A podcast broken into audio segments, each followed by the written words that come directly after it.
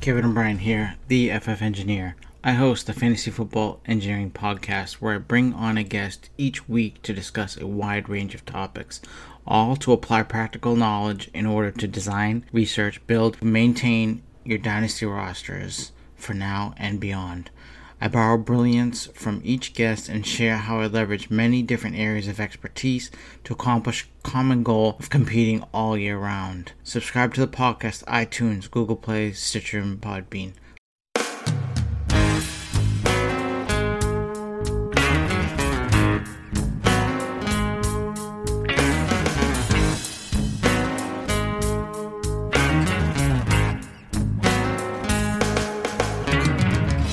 You're listening to the Dynasty League Football Podcast, where there is no off season.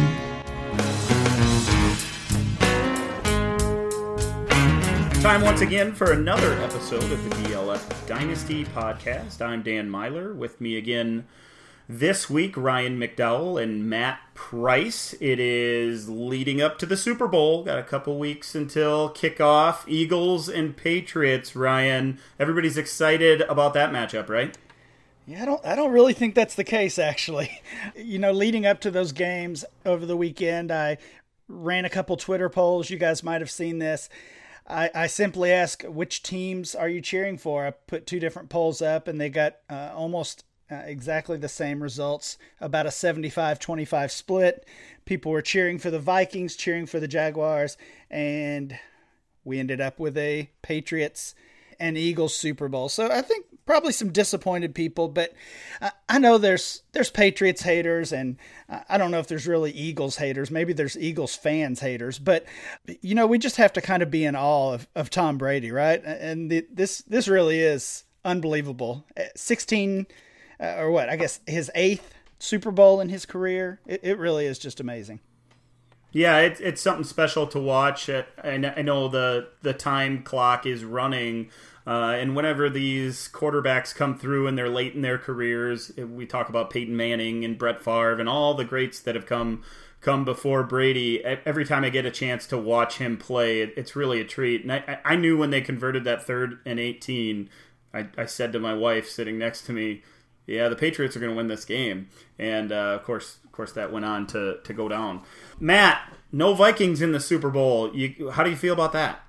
Yeah, that was that was crazy. Uh, I definitely didn't expect the the Nick Foles led Eagles to be able to step up and do that. Uh, what they did to the Vikings and the Vikings defense, man, the number one, number two defense almost all season long, and, and just couldn't stop Nick Foles and, and even those running backs to some extent. So uh, very disappointing for Vikings fans. I was actually, even though we're all Packers fans here, I was actually rooting for the Vikings to, to make it to the Super Bowl and get that that home Super Bowl that we've never seen before and have a chance to to take down the Patriots. I just kind of thought that they probably matched match up better with the Patriots than the Eagles do. But uh, if you're a Jaguars fan, you've got to be really depressed here because you had really had an opportunity to, to do something special, knocking off the Patriots. And, and if you look at the Sharp Football account, if you want to be even more depressed if you're a Jaguars fan, go look at that thread he put out today about all the tactical play calling mistakes they made in the second half and how it basically mirrored what happened last season as well. So uh, that's a really interesting thread to check out. Yeah, no doubt. Uh, like you, I'm a Packers fan, and I'm certainly not a Vikings hater at all, like like many Packers fans are, and, and Viking fans that are Packers haters. Uh, I was I was actually um, convinced that the that the Vikings had what it took. You know, everything was going their way after the the Saints game. But now looking back, it seems to me like in the middle of that third quarter against the Saints, that defense started to show some scars and, and show some. They really made a lot of mistakes, and that, that just carried over to that Eagles game. That defense wasn't in the playoffs what it was in the regular season. That's a shame for Viking fans for sure. So there's plenty of time to talk Eagles and Patriots, and we'll hear uh, plenty about the game to come. That's not what we're all about here on the DLF Dynasty podcast. If you've been following along for the last few weeks, we've been doing a rookie draft flashback. Uh, this is the fourth week of the rookie draft flashback, and we've already covered the 2013 through 2015 classes. This week, we will move on to the 2016 rookie draft. We're a few drafts into this, fellas, and we're building rosters. We're trying to uh, put together a super flex roster, and in the last couple couple drafts that we've had, and the listeners that have listened in, uh, I'm sure you've you've caught on to it. It's affected how we've built these teams. I, th- I think if we would have just been doing the mock drafts, Matt, without having to build a roster, it'd be pretty easy to make your selections. But with Superflex, um, with deep rosters, we've had to make some decisions. How is your roster coming together, Matt? I'm looking good, especially I know that I have the number one pick this week, so that definitely. Mean, I'm not going to spoiler alert, but you, you all know who I'm going to pick pick there. So, so uh, to solidify my running backs, I love my receiver corps. Uh, I have Ertz a tight end, I'm not crazy about, but you know you can't argue that he's a top five option there. And I've got two quarterbacks, so I feel pretty good about my squad. Uh, especially, I think I'll feel even better after today. Yeah, those wide receivers that you mentioned, Keenan Allen, Mike Evans, and Jarvis Landry to go along with Adam Thielen, uh, David Johnson also on the roster, and then Garoppolo and Mariota at quarterback. Ryan, you have a pretty good start as well, especially with those receivers DeAndre Hopkins, Odell Beckham Jr., and Allen Robinson. Also, Amari Cooper as your fourth guy. You have Derek Carr and Jameis Winston, so you have a couple quarterbacks in our Superflex setup as well. And Devonta Freeman is your only running back to this point. You're also looking for that starting tight end. How do you feel about your roster so far? I feel like it looks a lot like most of my dynasty teams would. Um, I thought the same thing as I looked at it. Although, do you have many with Nuke, OBJ, and Allen Robinson? I don't. To go along with uh, um, Amari Cooper? Yeah, I'm, I'm, not sure I have any that look exactly like that, actually. I, I kind of wish I did, but um, sure. most of my teams are built around the wide receiver position and uh, sometimes to the, the detriment of that running back spot. So I've got Freeman, I've got Tevin Coleman, and then not much after that at the running back spot. Um, so yeah, this this feels pretty similar actually to to how I build teams. Ryan, you're holding the the third pick today, uh, so you get the three four turn, and maybe you can do something about that running back spot. We'll see. Ryan, you're you're also doing some some articles uh, based on what we're doing here on the podcast. Uh, for those who haven't checked out the first couple, tell us a little bit of, about what you're writing about. Yeah, really just kind of recapping what we're doing here, uh, a look back at those draft classes. So the uh, the 2013 and 2014 versions of that article and, and of the podcast, of course, are there on DLF. You can check those out, and we'll have the 2015 and 2016 version up hopefully later this week yeah, we're looking forward to that. Uh, I should also mention that I'm building a team, obviously. Le'Veon Bell and Todd Gurley are probably the highlights of my roster. I also have Melvin Gordon for one of my flex spots. I don't have a quarterback yet, but I have a few receivers like you fellas. Brandin Cooks, Davante Adams, and Stefon Diggs are my, my top three. Travis Kelce is my tight end. So I'll be looking to add a quarterback. I have the second pick. But we should move on uh, to this rookie class. The 2016 class is what we're recapping today. First of all, as we have throughout the series, guys, uh, let's talk a little bit about the class in general. Looking back on that 2016 draft, um, it was an interesting one for sure. Of course, the, the big name at the top of it was Ezekiel Elliott. Um, for most, he was a lock, stock, and barrel top pick. Um, us thinking back on it, is there anything, Matt, that you really learned from this class, or is there anything that when you think back on 2016 rookie class that sticks out to you? It was really just that huge separation at the top between Zeke and everybody else. You know, with the last couple classes, we had had had you know situations where we didn't necessarily have uh, a, a, surefire 101. It was either Gurley or Cooper. You know, um, Gordon was in there for some people too. And the year before that, when we had you know we talked about the class where we had Tavon and Geo and, and Nuke and all those guys. So we had, had several classes in there where we didn't really have a delineation. But here for this one, it seemed like Zeke was the 101 from the get go. Yeah, it was indeed. Ryan, when you think back on the class, what what do you take from it? It's funny that Matt said that because I was I was kind of going the other way. I I remember for me personally how close I had Laquon Treadwell and Zeke, uh, and and actually was was really stubborn about I guess admitting that Zeke should be the 1.01. I've already talked here today about how uh, I like to build around the wide receiver position, and um, that's true both in startups and in rookie drafts as well. And Treadwell was a guy that that I had followed throughout his career at Ole Miss and just really thought highly of him.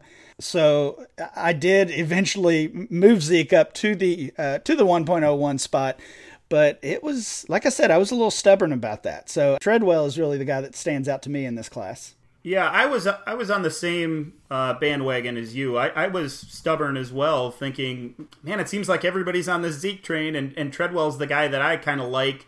Uh, and in fact, I, I, was very close in one league where I had the 101 to trading down to 102 and getting a haul for it.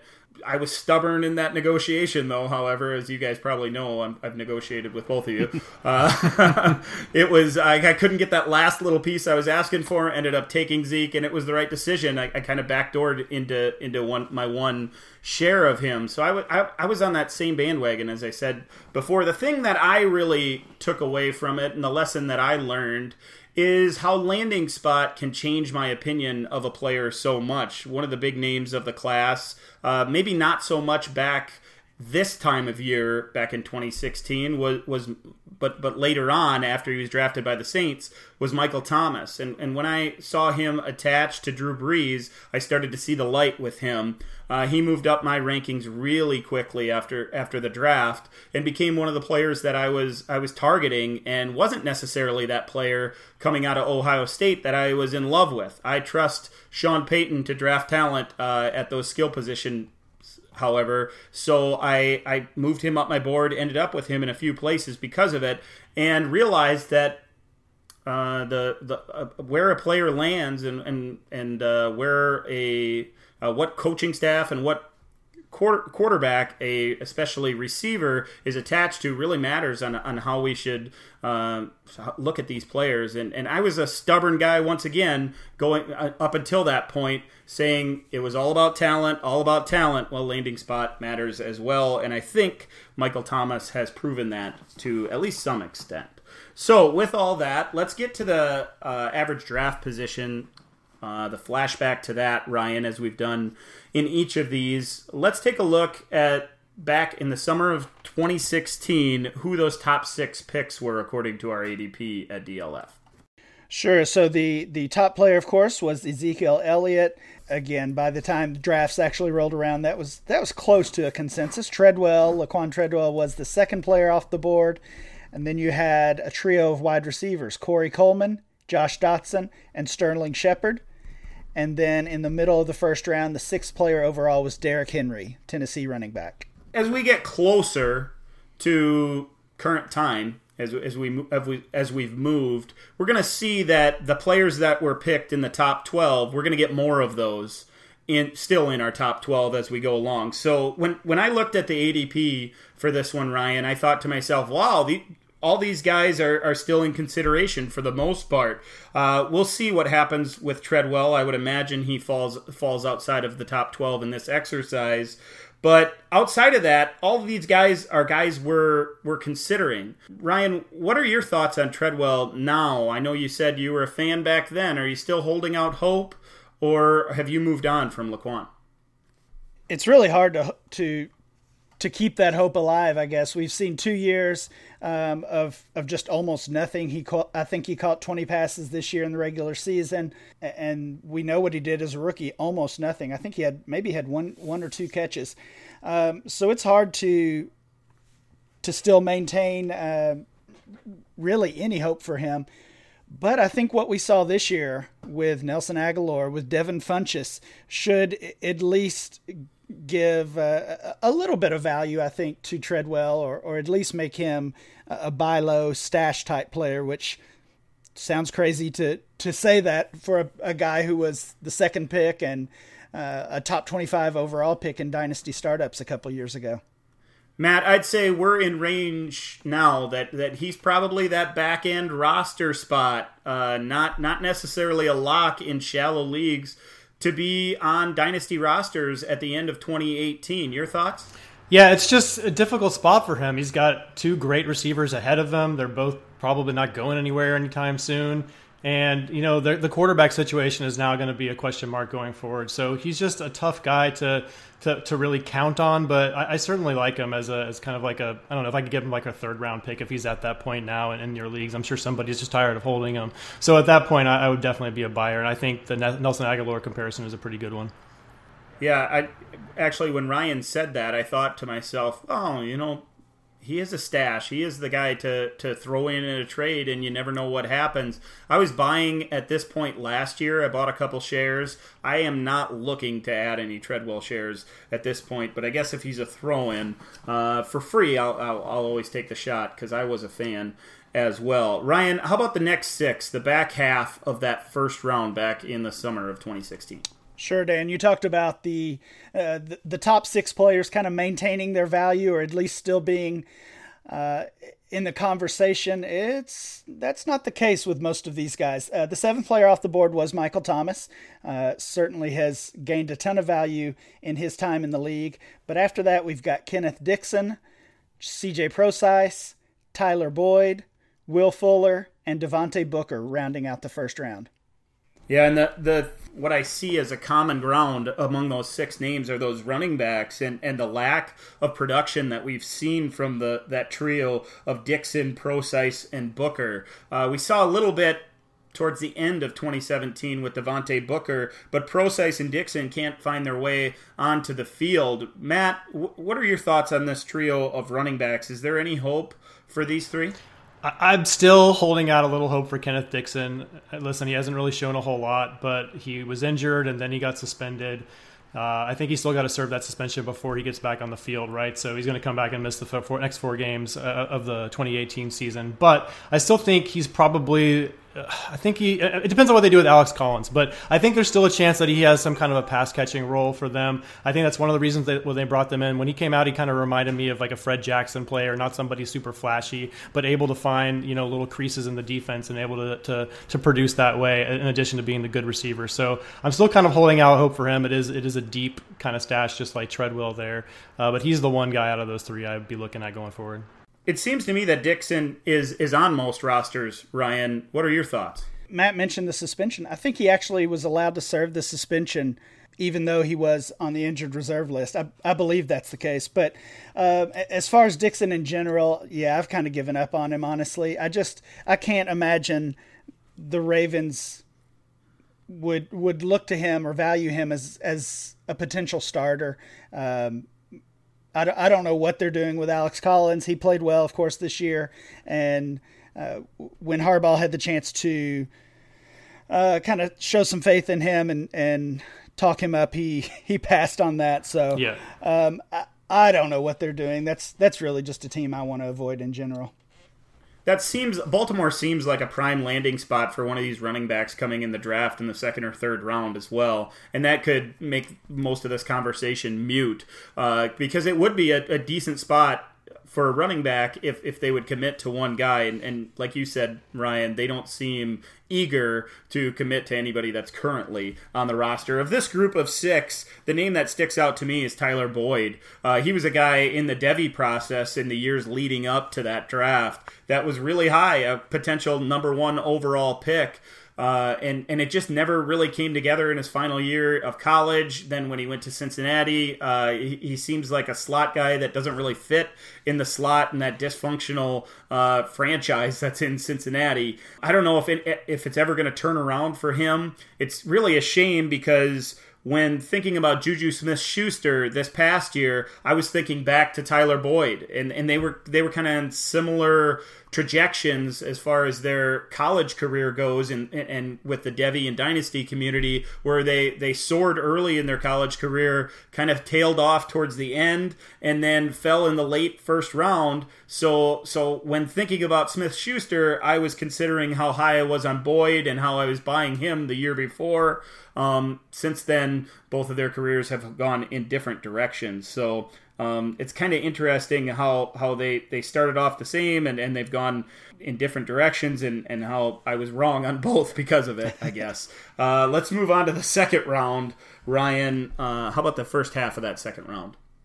Yeah, a lot, a lot of uh, landmines here. We've got Leonte Carroo to get things started in the second round. Paul Perkins, and then it kind of turns around. Jordan Howard, the Bears running back, Hunter Henry, tight end, uh, Jared Goff, and then Kenyan Drake. That uh, ends the first half of the second round. Drake was a guy that I was very high on coming out. I thought he didn't get enough opportunities in college, and late this past season, he's gotten more. He got that big opportunity with Ajayi moving on to Philadelphia. He looks like he could be the uh, primary ball carrier in Miami going forward, but we'll see what happens there. Leonte Carroo is an interesting one to me, Ryan. He picked up a lot of steam as the as drafts unfolded the, in the summer of 2016. Um, even in that preseason, he was catching a lot of passes. He was going in the first round in some late drafts. What's up with Carroo? Why why couldn't he stick in Miami, or why why couldn't he really grab onto his opportunity when he had it as a rookie? Yeah, I wish I knew honestly because he was a player I was I was really high on coming out. I just remember landing in Miami. Some people thought that was a, a terrible landing spot. He's behind Landry, he's behind Parker. Other people tried to convince themselves that he was somehow already better than uh, Jarvis Landry specifically, and so so that's kind of funny to look back on now. But um, Carroo, Boyd, Treadwell, these are all guys that that we should probably be taking a chance on to see what happens in 2018. Yeah, and Carroo is incredibly cheap. In, fact, he's a free agent in many leagues. So a guy, if you have an open spot on your roster, worth throwing on uh, as your 25th guy and, and, and see what happens as we, we go forward, especially with that Miami receiver corps all in flux. We don't know who's going to be back there and uh, who will grab hold and, and, and take on that number one role for sure with Parker and, and Landry both having question marks surrounding them. Let's go to the second round or second half of that second round, Ryan. Who are who are the last six picks of that second round in 2016? Yeah, this is pretty ugly, Dan. We've got Malcolm Mitchell, DeAndre Washington, Carson Wentz, so the the the lone savior of this group, uh, Braxton Miller, Paxton Lynch, and Keith Marshall, the Redskins running back who cannot stay healthy. I love second round picks in rookie drafts, Matt. I, I, I, love taking those shots on players, and, and we've talked about a few of them Howard and Henry and, and Drake now, of course, too. Wentz is in here as well, Goff. But man, there are a lot of landmines in this second round. Is there anything we can learn here uh, from the Malcolm, Malcolm Mitchells and DeAndre Washingtons and Braxton Millers, and the list goes on and on, uh, that we can take as we go forward, and especially looking towards t- this 2018 uh, rookie draft? I don't know why you guys are hating on Malcolm Mitchell, man. He's been hurt all year. Oh, okay. Let's well, give him a chance. I still think he's the future wide receiver two there across from Cooks. You know, I, I kind of expected to see him in the playoffs a little bit uh, you know, now, now, that he's healthy. But Amendola, of course, is, is the MVP of the Patriots wide receiver crew. So I still have hopes for him. Um, in terms of what we can learn from this group, I don't know. I think I think I think when we were drafting this class, we thought in this range, you know, you just take your favorite flavor. Um, so I, I, think you probably still continue to do that. And if they if they don't hit, then they don't hit. But but you got to take your, your the guys that you like. I think in this range. Ryan, how about you? Is there anything you learned from this 2016 second round? I just think we have to be realistic about hit rate of second and third rounders, uh, and and I agree with you. I love stacking those picks, getting as many of those uh, picks from 15 on, and and seeing what happens throughout the preseason and through rookie camps and things like that. But if you look at the second round, I know I just kind of put a lot of these guys down, but uh, we got a running back one in Howard. We got a top five tight end in Hunter Henry. Jared Goff, of course, and, and, and, Carson Wentz both broke out here in their second season. And then Kenyan Drake looks like, as you mentioned already, looks like he might be for real. So, uh, what, that's four, five, six, six guys out of that group that uh, really providing some fantasy value. And that's, that's a pretty good return, in my opinion.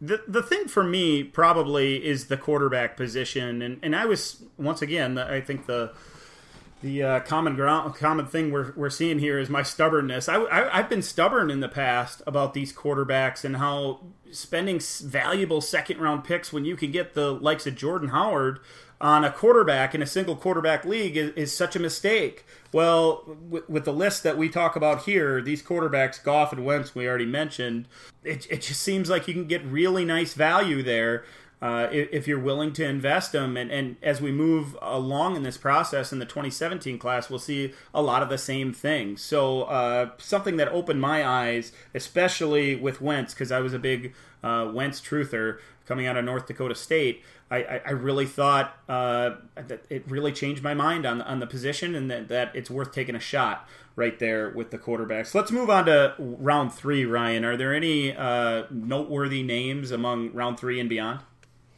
Yeah, there's a few that stand out. Round three included Austin Hooper and uh, Alex Collins. And then if you want to go even deeper into the fourth and even the fifth round range, you've got Dak Prescott. Uh, Rob Kelley had uh, had a, a, few impressive games for the Redskins. Who knows what his future holds?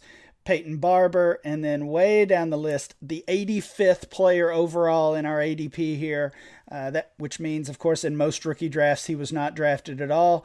Wide receiver Tyreek Hill. Wow, that tell me, Ryan, how many leagues you picked Tyreek Hill in? Um, you know, I, I, did draft him in a couple of leagues. Uh, okay. But my mistake was I didn't I didn't hold on to him. I gave up too soon. Oh, yeah. I you know I haven't heard that story actually. Uh, I wasn't aware that that happened to you. I know you were a buyer before last season, um, and thought before that that you had uh, sent out some tweets maybe that, that said how you were moving on from him or you weren't a believer uh, during that rookie season. What was the thing that you were on board originally and then fell off and then got back on? What what was the thing with Hill that had you going up and down that roller coaster with? Well, him? I think what what kind of put me onto him in the first place was just his history, and of course, not. I don't. I'm, we're not going to get into his off the field history. Everybody knows about that. But prior to those issues, he was he was a top recruit. He was playing at a at a Power Five school before he had all this trouble, and those are the kind of guys as they come into college that often get overlooked. Isaiah Crowell was the exact same thing. Um, he was uh, he was a, a, star in the making at Georgia before some off-field issues. So um, a lot of times players like that end up at at a smaller school and off the radar. And if you can look back at even at their recruiting information, which is sometimes two or three or four years old, uh, it can it can help you kind of grab a late round steal. How about you, Matt? Anything out of that third round and beyond in that rookie draft that really sticks out to you? No, it was just the emergence of Hill there. You know, he had that story going from him all off season, and and you know he he had those explosive plays, and he looked like a good return man. And then once we once we had uh, Jeremy Maclin leave, he just became a star. So uh, he's I think he's definitely the story there at the third round and beyond in this class. All right, with that, let's move on to our mock draft, which has really been a lot of fun as we've done the first three. We'll move on to the fourth one right now. A reminder that it is a PPR setup and we are building super flex rosters. So some of that ADP that you just heard heard doesn't really reflect that necessarily, but uh, I think definitely that that superflex aspect will be reflected here in what we do. As Matt said earlier, he holds the number one pick. Now he's had some internet connection issues over the last couple weeks. So if he happens to bug out here uh, momentarily, we'll make the pick for him. I, I, think it'll be a pretty easy one. Who are you going to go with, Matt? Yeah, it's definitely Zeke Elliott here. Uh, I mean, there's not a whole lot of more you need to say, but uh, I do think it's impressive that he's finished as the running back three in points per game in, in, in, both of his first two years. So I think he's as you know basically as as much of a lock you can get at the running back position at this point. He's got the combination of youth. He's going to be 23 uh, next season, so he's still young, uh, still playing for the Cowboys. Still got Dak as his quarterback. So I don't, I don't, really think there's there's too much to be concerned with about Zeke on the field. Off the field, you know, is another story. But hopefully he kind of had a, a wake up call after that six game suspension. Yeah, that's. I, think it's an obvious one for the most part. Most dynasty owners are going to say it's Zeke in a landslide. Uh, if this was a real exercise, if we were really doing this, it'd be really interesting to me, Ryan, because of the quarterback class, if they would be willing to do trades at this point, and what what the people those those Zeke truthers or, or big Zeke fans would be willing to pay to move up to that spot. It's it's kind of an interesting aspect that we're not able to to look at. What are your thoughts of these quarterbacks that are in this class versus Zeke? What it would cost to to make that swap? You know, I don't I don't think I would really be interested in making that swap. Um, in this format, building, um, I like to build around the quarterback position. You've got a player who uh, many people now consider the quarterback one overall in Dynasty. And I think you can make a strong case that uh, he and Zeke are on the same footing. So I, I probably wouldn't be willing to move up. Okay, I, I kind of thought I was on an island there when I when I said that, but obviously you're on board as well. I, I'm in desperate need of a quarterback in my uh, with with my roster right now. So, and I'm holding the second pick. I'm going to take Carson Wentz. And I, I, although I'm not willing to move him all the way up to one among all quarterbacks, I really feel like he's made a strong case. He's, he, I think he was probably the MVP until he went hurt or until he got hurt. Uh, when he went down, I thought that was going to bury the Eagles. It hasn't as we've seen, but everything combined, you know, the stories that you read about him, how how he's still uh, at the complex every morning at 5.30 at 6 o'clock and, and watching film and how he lives and breathes football. Everything that i read about carson wentz makes me think that he deserves to be in that conversation as the top overall quarterback. Um, and especially in superflex i think you know, there are probably many dynasty owners that would say the the choice here is that wide receiver that we talked about earlier. I think Wentz, eh, uh, any owner that that has this pick right here would be happy to take Carson Wentz. So so I'll grab him and leave Michael Thomas for you, Ryan. Uh, officially, who are you going to take with the with the third pick in this exercise? Yeah, I will be taking Thomas. I think it's it's a pretty clear top tier of three players. Um, and I say that even though I feel like Thomas is is easily the number three player there. So Zeke and Wentz are basically a toss up for me, and, and Thomas comes in at the third option. So I'll continue to build around the wide receiver position. I like some of these other players behind Thomas, of course, but none enough to to jump ahead of him. So I'll go with Thomas at the third pick and I think I also have the fourth pick. You do, but bef- before we before we get that from you, I want to sure. I want to bring Matt in for just a second. You you took Zeke at the one, and, and you seem pretty confident in that pick. I, I think Wentz is deserving of the conversation. What are your thoughts about who should be two there? Would you take Thomas? Or Wentz in a super flex? Honestly, I, I kind of wanted to take Wentz one, but I didn't want to be too much of a jerk to you since you don't have any. Okay, all right. Well, uh, I appreciate you that. know, just just to just to stay friends with you, I thought I, I thought I would, would, would give you that. But no, I think it's I think for sure it's a toss up there at the top. I usually could have seen uh, Wentz there. I do think running back was a bigger need for me because all I really had was David Johnson, whereas I have two quarterbacks already, and Wentz certainly would have slotted in as one of my two starters, letting Jimmy G uh, kind of be my backup guy. Um, but yeah, Wentz is, is certainly a toss up there. So I, I, agree that, that that Michael Thomas is the third out of that group. However, I will say I think Thomas is probably the best wide receiver left on the board if we're counting our 2017 draft as well. So uh, I can't can't argue with that pick at all. Yeah, me neither. I, I think there's probably some super flex owners out there that would consider a quarterback if there was a need, especially over Thomas, uh, even considering Wentz had just gone. But to me, it was an obvious third guy. I, I'm really interested to see who's going to go fourth, though, Ryan. You already have two quarterbacks on your roster. You're deep at re- extremely deep at receiver, but Freeman's that only running back. You going to go with a third quarterback or add a running back with this pick? It is definitely an interesting dynamic that we got here, considering uh, team building rather than maybe just drafting the best player available. So I think this is a case where maybe that should play more of a role than it does. I do just have Freeman. There's some running backs in this class that are in, in consideration here, but I'm going back to the quarterback position. I've got Winston, I've got Derek Carr. There's certainly questions about both of those guys uh, after this past season. So I'm going to go with a guy who's gained some value this year in his breakout year, Jared Goff coming off his second year. He's got Sean McVay. He's got tons of weapons on that offense. Uh, I will make him the 1.04 pick. Okay, so you you have that fourth pick and you go with Goff. I was really hoping if you were going to go quarterback that you'd take Prescott because I I have Goff ahead of Prescott in my rankings by by a large enough margin that if this were a real exercise, I'd be willing to do some kind of swap to, to get him because I'm, I'm looking for that second quarterback. Uh, I'm back on the clock then at five before Matt gets a couple. I feel like I really have to take the other quarterback. Matt could easily take two uh, or take take Prescott off the board, and then I'd be looking in twenty in the 2017 class for a quarterback and be forced to get one. We don't know what picks we'll have just yet. So I'll take Prescott as my quarterback too. I would really rather have Goff. Ryan, what are your thoughts on the on the comparison of the two quarterbacks, and why why do you choose the the Ram over the Cowboy? Yeah, I just think we saw some some holes in Dak's game this year. Um, that offensive line was hurting. Uh, of course, we know Zeke was out for a time, and uh, wide receivers just really has gotten ugly there. I, I, guess it's been ugly for a while with Dez and not much else, but um, it, it, looked bad this year. And now we've got rumors that Bryant could be cut or, or somehow uh, be gone from that team.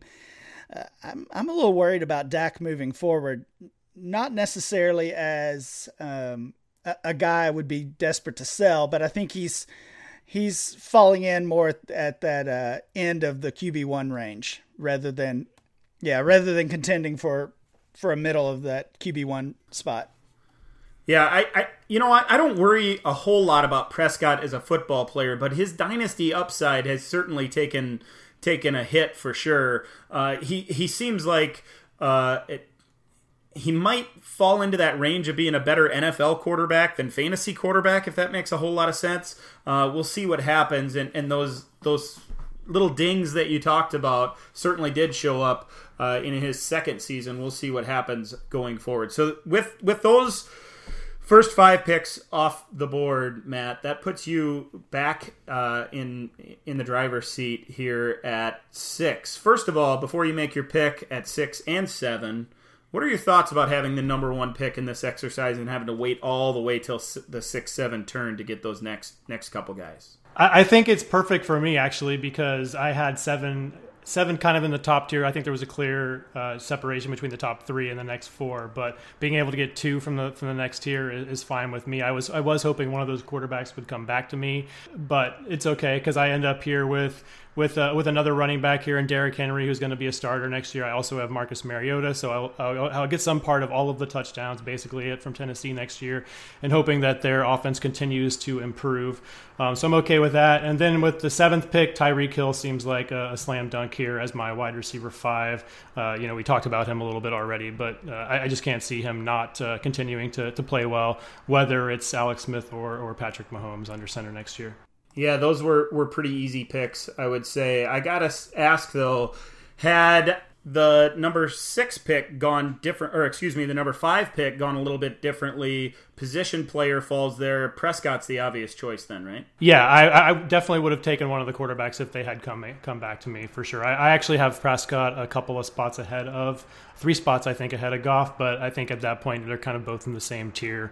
Um, so half six of one, half dozen of another for me there. I think I do prefer Prescott a little bit more though.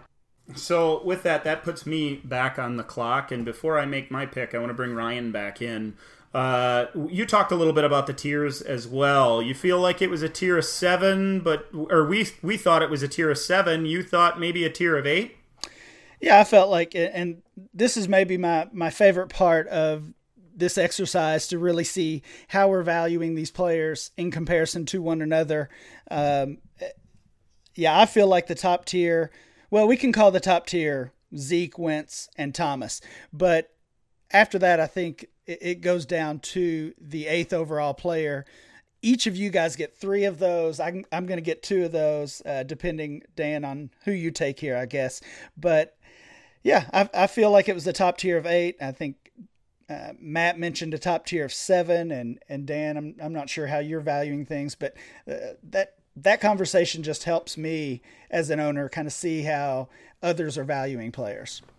Yeah, I you know I seen it as a top tier of seven, as well, and it's only because of the superflex, obviously. And, and the guy that I thought was the seventh guy is Jordan Howard. I, I value him uh, quite a bit higher than Tyreek Hill. I know both of you have talked a little bit about Hill. I, I still have uh, some concerns about his transition into more than just the deep threat, um, especially now with the quarterback change on on the horizon in Kansas City. I'm not quite sure how that's going to affect his value. Um, and and I really feel like that offense is one uh, one more wide receiver added to it away from Hill just being that deep threat. So I, I have some concerns. It really feels to me that Jordan Howard is that legit power back that uh, an offensive coordinator can build their offense around. Where there's still some question marks surrounding him. Of course, there's there's the other young uh, uh, running back in Chicago and, and the coaching change. So we'll see how that all plays out. I had Jordan Howard as a very solid number seven on my board, and I'm ecstatic to get him at number eight. So that puts Ryan back on the clock at the 9 10 turn. You'll have two selections here, I don't suppose one of those top eight fell to you, did they? They did not. No, I had I had Howard, I had Howard in that top eight, and uh, the top tier, as I saw them, have have come off the board almost in order. Um, but that does leave me with with some choices here. I, I mentioned earlier that I basically didn't let. Uh, my team needs factor into my choices. I had two quarterbacks. I took Goff anyway. I had a ton of solid wide receivers and took Thomas anyway. But just as I would later in a draft, whether it was a startup draft or a rookie draft, that's where I start looking at team needs a little bit more. I have no tight end at all. You guys have, uh, I think, Zach Ertz and Travis Kelce. So I'm going to go ahead and grab Hunter Henry here with the ninth pick.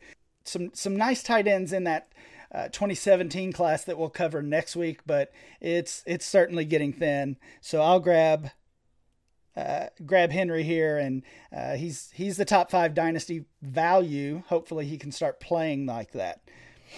Yeah, I, I really like that pick. It, it really seemed like the, our draft order fell into need quite a bit here. Uh, it, it's really fortunate that I was holding the second pick and, and was able to get Carson Wentz because I needed the quarterback uh, so much, and and then I was going to get one of those other two quarterbacks when it came back around to me at five. Matt, you needed the running back. You got him uh, at the top of the draft uh, to to pair along with David Johnson. You get Ezekiel Elliott, and then now when it comes back around, I know you talked about the top eight, Ryan but you need the tight end, and it really feels to me that he's the obvious ninth guy. Uh, was he to you, or is it just based on need? No, he was he was ninth on my list as well. Um, I, as we're preparing for these, I try to li- make a list regardless of any kind of need, just basically how I value the player, and then I start looking at the team I've built over this exercise. So uh, Henry was my ninth guy.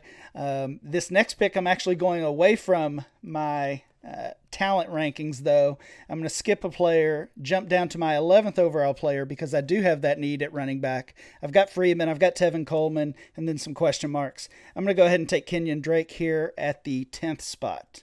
Yeah, I, I kind of thought maybe you would do that. Uh, I'm, I'm, I'll be interested to find out when this thing's over who you had above Drake. But before we do that, it's back to me on the clock. Uh, I, I, was really hoping Drake would fall to me. Um, since he didn't, I guess I'll have to go back to the receiver position, and I'm going to take the guy that I was higher on way back when these drafts were really happening in 2016.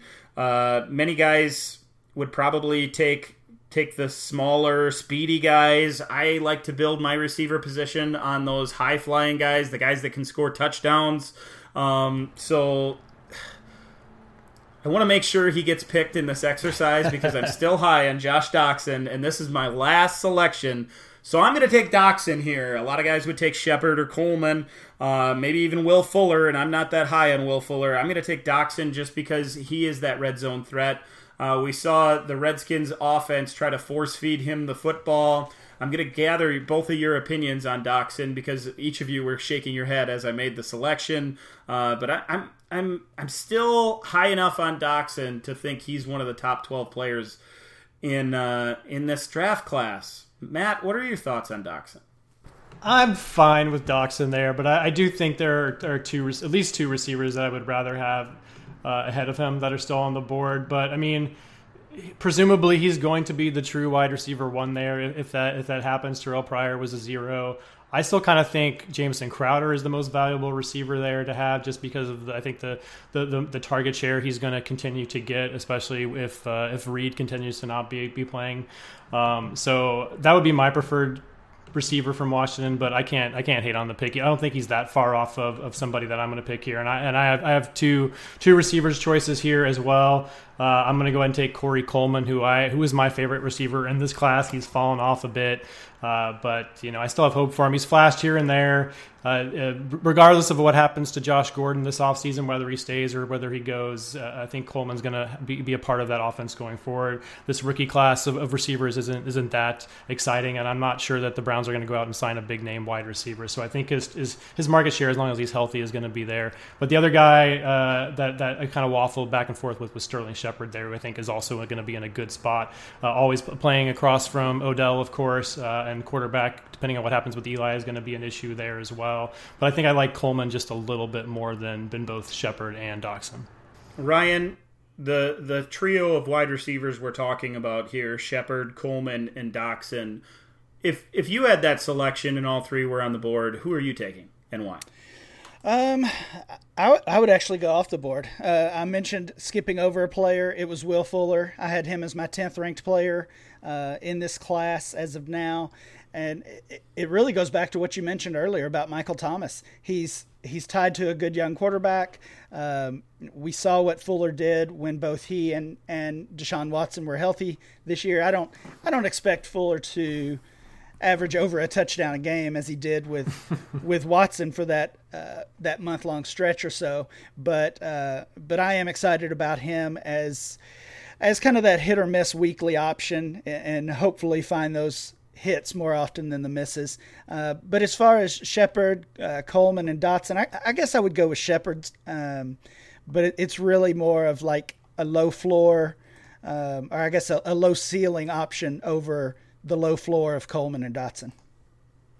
Yeah, it's really interesting to me. I I took a took a look at current ADP of these play, players, and it's really a bunch of wide receivers in this group. Will Fuller comes in at 55 in January's ADP.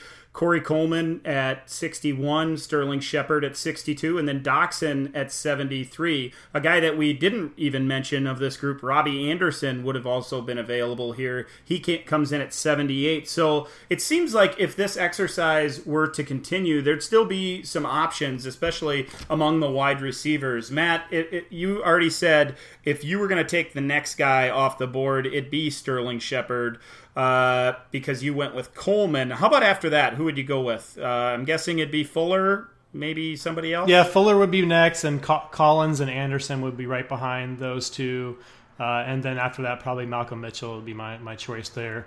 And we could keep going. This is actually a pretty deep class. There's still several other guys. I think we could probably even do another two rounds and still feel pretty okay with the players we were selecting from. How about you, Ryan? Who's who's the next guy for you? Uh, I guess after those wide receivers that you've already talked about, it's it's probably Collins, maybe Austin Hooper. Is he in consideration at some point? It was Collins for me. Um, it, he was in that same group. I actually wrote down four names at twelve, which all felt kind of similar in value: Shepard, Coleman, Doctson, and Collins. Um, so he would he would be the other one I would really consider. But um, again, just question marks there in, in Baltimore. And I think he's value wise, dynasty value wise, I think he's kind of in a similar spot to Drake in that they both kind of had these late season breakouts after a quiet first couple of years in the league. But Drake is now, I think, a fifth or sixth rounder in our dynasty ADP, and Collins is still well down the list. So they feel like two players that should be valued similarly, but they're really not. Yeah, that's an interesting point. I, I have that same tier as you guys that you're talking about. I added Austin Hooper to it as well as the bottom guy of that tier. I still think he has a little bit of upside tied to that offense in Atlanta with that quarterback uh, of Matt Ryan. Uh, let's talk a little, review the draft just a little bit. Zeke, Carson Wentz, and Michael Thomas at the top. After that, Goff, Prescott, and Derrick Henry went through four through six. The bottom six were Tyreek Hill, Jordan Howard, Hunter Henry, Kenyan Drake, Josh Doctson and Corey Coleman. Let's talk a little bit about the best pick as uh, you see it, Matt. Who who made the best pick, and then who made the one that that made you scratch your head? Uh, I'm gonna say best. I don't know. It's it's really tough. All these guys at the top are really good picks, but I'm gonna say Michael Thomas just because it was the end of that first tier, uh, and I think he was there was definitely a pretty big gap between him and the next guy there. For worst pick, Mm, I'm, I'm, I'm, sorry, Dan, but I'm about to say Doctson there. I think it's probably probably that. And if I had to pick one of Ryan's, it would have been Hunter Henry. Like I know the value is there; that's where he's being valued. But I just don't really see him as a as a top five producing uh, tight end for fantasy. I think he's going to be kind of a bottom end, about like kind of back half, maybe somewhere in the six to twelve range, maybe even ten to twelve range for most of his career. I just don't don't think he's that kind of talent. Um, so yeah, those are my best and worst. Ryan, how about you? Which, which were the best, and which one is the is the one you don't agree with quite? Sure. My favorite pick was Matt's Tyreek Hill pick. Uh, I mentioned my uh, kind of talent rankings, regardless of uh, position. I actually had Tyreek over both uh, Goff and Dak Prescott, so uh, really high on him overall and love that value at at, at the seventh pick for Matt. Uh, and then yeah, I'm going back to back to Doctson. Just not a player I believed in when he was uh, coming out in in 2016, and uh, he's not really done anything to change my mind in his time in the league. He he now is potentially going to have some quarterback uh, questions as far as who's going to be throwing him the ball, and uh, yeah, just just not a player I would really want to take a shot on at all. Yeah, officially, I, I did know that you guys would probably pick on me for the Doctson pick. I, I and I actually have one other one of those wide receivers ranked higher. I do my ranking similarly to you, Ryan. I just feel like I, I always want the guy that can win me the week. That's the that's the last straw when when players are close. And it seems to me that Doctson still has that upside that could deliver the, those three touchdown games. So that's why he's still higher on my board than than most. My favorite pick of the exercise was actually Carson Wentz, uh, but I but I won't go with my own pick. Uh, I, I, was I was thrilled to get Wentz. I thought maybe Matt would would pull one on me and end up taking Wentz, and I'd end up with Elliott. Uh, but uh, my my actual favorite is going to be one that Matt mentioned as his least favorite, and it's Hunter Henry. I, I think we we all kind of agreed that it was that tier of seven or eight, probably eight deep, um, as Hill fits in the group. Um, getting Hunter Henry at nine feels like a bargain to me, and if this were a real roster, it feels like a playoff team adding Hunter Henry to the group would would really uh, really add a lot to to to a playoff team. As far as the the pick that makes me question or, or raise an eyebrow to, it's going to be Corey Coleman for me at 12. Uh, even though I picked Doctson at 11, I think um, Sterling Shepard would have been my selection if I had it at 12. Uh, Coleman, I just I shake my head at that guy regularly. I, I, don't know if that offense will ever be anything more than what it is at this point, even with that those those top two picks in this coming draft, and and you know with Gordon coming back. Uh, Coleman, like many of these other guys we've talked to me talked about here, seems like that speed threat that isn't going to be a consistent option. Yes, he can he can get deep on guys, but but I don't know if he's uh, if he's ever going to be more than a wide receiver, low end wide receiver three for dynasty owners out there. So with that, that is our episode. Uh, thank you very much for listening to the DLF Dynasty podcast. You should be following the podcast if you are one of those Twitter junkies. We are at DLF Podcast. Make sure to rate and review our podcast and send any feedback both positive or negative. Uh, we we like to try to get better at this thing. Uh, also follow Ryan if you're not you're not doing it right. It's at Ryan MC23. You can follow Matt at M Pricer, and you can follow me if you want. I'm at D Meylor 22. Until next time, when we cover the 2017 rookie draft redo. Uh, I'm Dan. That's Matt. Over there is Ryan. And we'll catch you in a week.